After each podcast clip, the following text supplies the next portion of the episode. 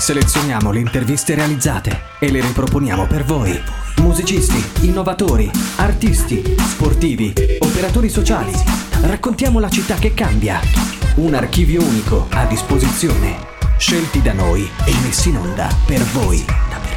Unica Radio, B-Podcast. Su Unica Radio abbiamo il piacere di intervistare Lucia Fodde, che è una jazzista, musicista, che presenta oggi il suo album Harlem Beats, che è uscito un mesetto fa, più o meno il 26 gennaio. Benvenuta Lucia. Grazie a te Valentina e grazie a Unica Radio per avermi invitato e saluto ovviamente tutti gli ascoltatori. Lucia, puoi dirci cosa ti ha ispirato a creare il tuo album Harlem Beats e come riflette anche la visione che hai tu della musica un po' sperimentale?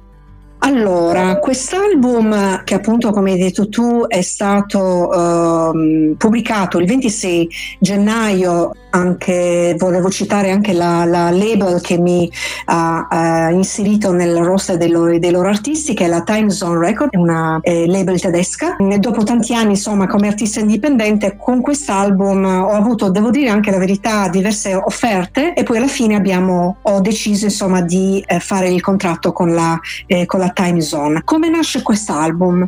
Allora, diciamo che io ho una visione molto aperta per quanto riguarda il jazz. Amo tantissimo cantare in diciamo gli standard, in una visione anche un po' più classica, no? Più mainstream, ma mi piace anche sperimentare e trovare una nuova veste, e tra l'altro consente anche un'apertura, una serie di contaminazioni di diversi generi, e io credo che il jazz sia proprio, lo considero proprio come un genere che dà libertà. Quindi questo mi ha dato modo appunto di giocare. Oddio, non ho inventato niente ovviamente, perché io mi rifaccio molto anche ai suoni anni 70 che adoro, e quindi ho voluto per questo progetto avere la possibilità è stato pensato per un ensemble elettrico, quindi con piano synth, un basso elettrico, la batteria, però mi piaceva l'idea anche di avere anche un fiato, quindi ho scelto la tromba, e quindi insomma diciamo creare un mix, un collegamento tra passato è presente. Poi ovviamente qui io insomma vivo in una città che è Berlino, dove la scena elettronica la fa da padrona, per cui sono stata influenzata anche da questo aspetto. Una cosa che ho trovato molto bella è stato il tributo al tuo mentore con il brano Duke Ellington's Sound of Love. Volevo chiederti cosa significa per te questo brano e come si inserisce poi questo brano all'interno del tema del tuo album? Ma diciamo che è una dedica nella dedica, è una dedica appunto realizzata, un brano bellissimo, una composizione di Charles Mingus che ha dedicato proprio al suo mentore Duke Ellington. Dopo tutta una serie insomma di vicissitudini, loro hanno avuto ovviamente una collaborazione per un po' di tempo, poi per una serie di motivi non è andata in porto, poi sono ritornati insieme in studio nel 62, Duke Ellington l'ha invitato insieme a Max Roach per realizzare un album insieme, per cui un anno dopo la morte di Duke Ellington, Charles Mingus ha scritto questa bellissima composizione e mi è sembrato una giusta dedica attraverso questo brano appunto a Duke Ellington. Ho rubato insomma questa dedica per amplificare quella che era la mia dedica appunto a questo grande compositore che ha ovviamente segnato lo stile, il jazz appunto, che era appunto realizzato, nato appunto nel Harlem Renaissance movimento, no? E quindi credo che fosse un giusto omaggio. Lucia, tu hai sempre avuto passione per il jazz oppure è nata e cresciuta col tempo?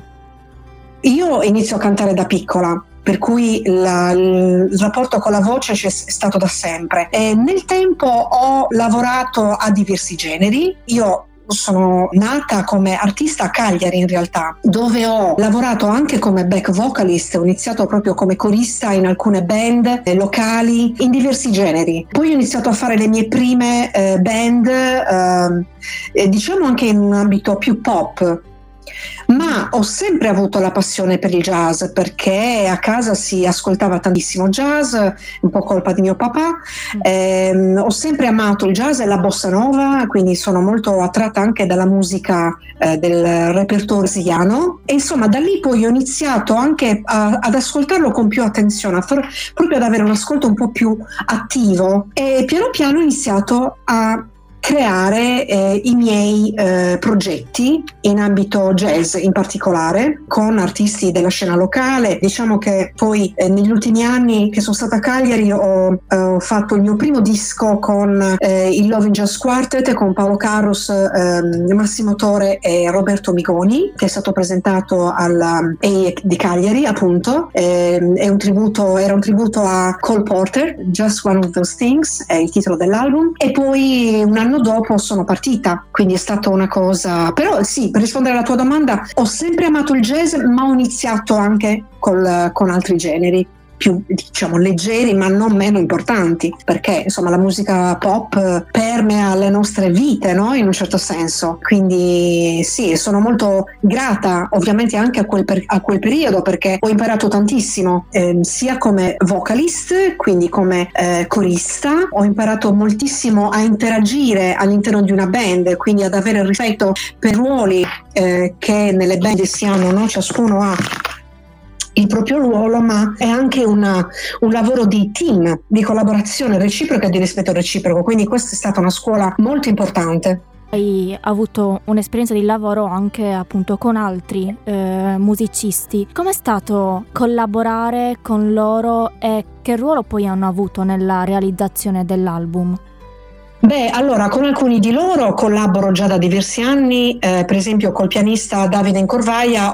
Questo è già il terzo album, perché io da che sono a Berlino in 11 anni ho realizzato, questo è il terzo album, e con lui ho, per esempio, già dal primo album, che è del 2018, Freedom, avevo già iniziato a collaborare. Poi nel secondo album, che è uscito nel 2022, Traces of You, Davide Incorvaia era anche lui il pianista. Poi ho cambiato insomma un po' la team, la band, per ovvi motivi, perché era un album un po' più classico, e invece con quest'ultimo Davide fa sempre parte di questo progetto, perché con lui era iniziato questo lavoro di lavorare con i synth, quindi avevamo fatto addirittura dei brani solo voce e synth, per cui lui fa parte, diciamo, di questo progetto, no? Che era nato, questa idea, insomma, che era nata anni fa. E poi per questo album, appunto, era necessario trovare dei musicisti che fossero dentro questo genere, e quindi ho invitato Francesco Beccaro, che è un bassista italiano che è arrivato qualche anno fa da New York, dove ha vissuto più di 10 anni, collabora con tantissimi artisti a livello internazionale, quindi è un grandissimo bassista.